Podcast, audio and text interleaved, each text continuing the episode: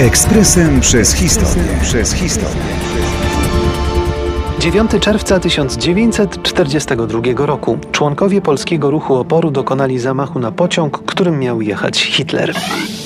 Niestety, tej nocy niemiecki zbrodniarz miał znów wiele szczęścia i w ostatniej chwili na trasę, którą miał jechać jego pancerny pociąg, skierowano inny skład, który w wyniku akcji polskich konspiratorów wyleciał w powietrze.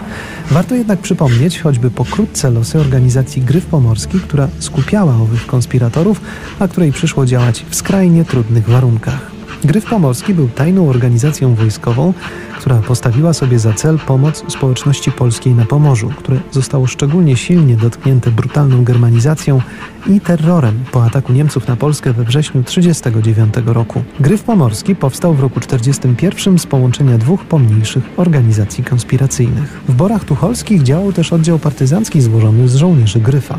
W deklaracji organizacji nie znajdziemy żadnych odniesień do poglądów politycznych.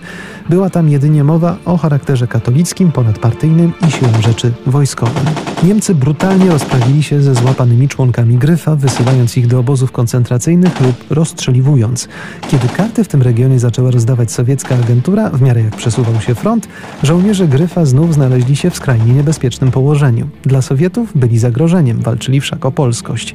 Ostatni dowódca Gryfa nakazał w roku 40 1945 swoim żołnierzom ujawnić się i podejmować działania przy odbudowie kraju. Było to z całą pewnością podyktowane strachem o los podkomendnych.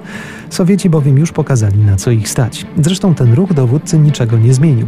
Wkrótce zaczęły się aresztowania gryfowców, a ich pierwsze lata w nowej polskiej rzeczywistości były okupione krwią, cierpieniem i zapomnieniem.